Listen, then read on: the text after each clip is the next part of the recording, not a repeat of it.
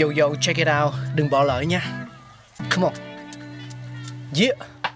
Thankful we got con người sáng tạo mà sống dồi dào tình tuổi trời sao vương cao là tích tắp phát minh đầy ắp xây đắp tương lai có một không hai nhưng liệu có ai còn nhớ dùng Xin được gửi lòng biết ơn vô hạn đến những con người không ngừng sáng tạo, mang đến những phát minh mới thay đổi cuộc sống. Thankful we got.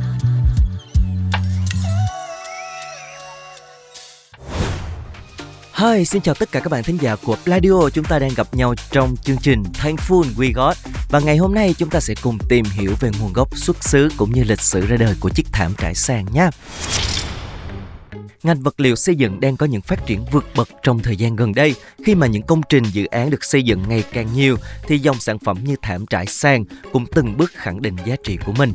Tuy nhiên, ít ai biết được rằng những mẫu thảm mà họ đang sử dụng có nguồn gốc từ quốc gia nào và xuất hiện từ bao giờ. Theo tìm hiểu của các nhà nghiên cứu khoa học, cộng thêm các tài liệu khảo cổ đã cho biết, những người đầu tiên làm ra chiếc thảm như ngày nay là những kẻ lang thang du mục của châu Á, có niên đại khoảng 2.500 năm. Công việc chính của họ là chăn cừu và họ đã biết lấy lông cừu để dệt thành những tấm thảm lót dưới đất để chống ẩm ướt, đồng thời giữ ấm cho cơ thể.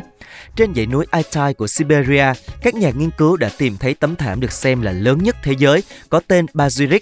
Chúng được dệt khá sắc sảo và công phu, ước tính xuất hiện vào khoảng thế kỷ thứ 5 trước công nguyên. Một thông tin khác, tại phía đông của Turkestan, các nhà khảo cổ đã tìm thấy tấm thảm được xem là lâu đời nhất thế giới. Ước tính thời gian xuất hiện của nó vào khoảng thế kỷ thứ 3 đến thế kỷ thứ 5 sau công nguyên. Có thể thấy rằng thảm ra đời như một lẽ tất yếu của tự nhiên khi cuộc sống con người ngày xưa rất thiếu thốn. Với quy luật sinh tồn, họ đã biết cách vận dụng mọi khả năng và tư duy của mình để tạo ra những tấm thảm trải sàn nhà hiện đại như ngày nay. Nền tảng ra đời của thảm là như vậy, nhưng nghệ thuật dệt thảm và giá trị của nó đạt đến đỉnh điểm là vào thế kỷ thứ 16 ở các nước phương Đông và đặc biệt là Ba Tư. Trong khoảng thế kỷ 17 và 18, người Pháp đã tạo ra những mẫu thảm có họa tiết và màu sắc phong phú hơn rất nhiều.